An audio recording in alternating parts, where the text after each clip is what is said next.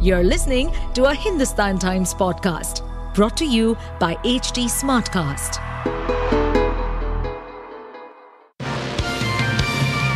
Hello, these are the top news for the day. The Prague High Court has ruled that the Czech Republic can extradite to the United States Nikhil Gupta, an Indian man accused by the US of involvement in an unsuccessful plot to kill Khalistani separatist Gurpatwant Singh Pannun on American soil, the Justice Ministry said on Friday. Nikhil Gupta, 52, was charged by US prosecutors in New York in an indictment unsealed in November last year with working with an Indian government employee in the failed plot to kill Pannun, who holds dual US and Canadian citizenships. Gupta was arrested in Prague, the Czech Republic on 30 June 2023 and is being held there currently. The US government is seeking his extradition to America. After the court's decision has been delivered to all parties, all file material in the case will be submitted to the Ministry of Justice. Minister of Justice Pavel Blažek will decide whether or not to allow Mr. Gupta's extradition to the US at a later date, Czech Justice Ministry spokesperson Vladimir Repka said. Ahead of the Ram Temple consecration ceremony, the Delhi government on Friday announced it will organize a three day Ramlila from Saturday. The announcement triggered a slugfest between the AAP and the BJP, with the ruling party claiming that the centre denied permission to hold the event at the Bharat Mandapam, and the opposition party saying the venue is not allotted for religious events. From Saturday, a grand three day Ramlila event is being organized. The special Ramlila that will go until 22nd January at the Pyarelal Auditorium near ITO is free for everyone, a Delhi government statement said. The Sriram Bharatiya Kala Kendra will present the live 3-hour Ramlila performance from 4 pm to 7 pm, it said. The conclusion of the event will coincide with the consecration ceremony at the Ram Temple in Ayodhya. Japan on Saturday became only the fifth nation to achieve a soft lunar landing, but its Moon Sniper spacecraft was running out of power due to a solar battery problem. After a nail biting 20 minute descent, Space agency JAXA said its smart lander for investigating Moon had touched down and communication had been established.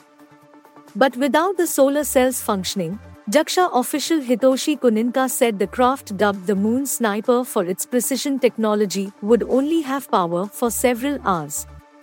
As mission control prioritized acquiring data while they could, Kuninaka suggested that once the angle of the sun changed, the batteries might work again. It is unlikely that the solar battery has failed. It's possible that it is not facing in the originally planned direction, he told a news conference. If the descent was not successful, it would have crashed at a very high speed. If that were the case, all functionality of the probe would be lost, he said. SLIM is one of several new lunar missions that have been launched by countries and private firms 50 years after the first human moon landing.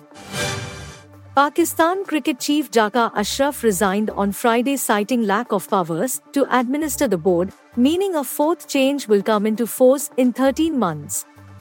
A 10 man management committee took over the Pakistan Cricket Board after former captain Ramiz Raja was sacked as chairman in December 2022. In June last year, Ashraf was appointed as committee's head, replacing Najam Sethi and was given the task of organizing an election for the PCB chairman before 4th February this year. Ashraf left the post after a management committee meeting in Lahore on Friday. We can't work with our hands tied, so I am resigning from the post, Ashraf told local media. I wanted to do work for the betterment of cricket in Pakistan. Local media reported that Ashraf was allowed to manage only day to day affairs by the Interprovincial Coordination Committee, which looks after the affairs of sports in Pakistan. Alec Baldwin on Friday was charged again with involuntary manslaughter in the fatal shooting of cinematographer Halyna Hutchins on the set of the film Rust, reinstating a criminal case against the actor months after previous charges were dropped. Friday's indictment by a New Mexico grand jury followed an independent forensic test concluding that Baldwin, 65, would have had to pull the trigger of a revolver he was using in a rehearsal for it to fire the live round that struck Hutchins in the chest and killed her. The finding was the same as a previous FBI test on the firearm. Baldwin's attorneys, Luke Nikas and Alex Spiro, issued a statement on Friday on behalf of their client saying, We look forward to our day in court. You were listening to the HT Daily News Wrap, a beta production brought to you by HT Smartcast. Please give us feedback on Instagram, Twitter, and Facebook at HT Smartcast or via email to podcasts at hindustantimes.com. Until next time. To stay updated on this podcast, follow us at HT Smartcast on all the major social media platforms. To listen to more such podcasts, log on to www.htsmartcast.com.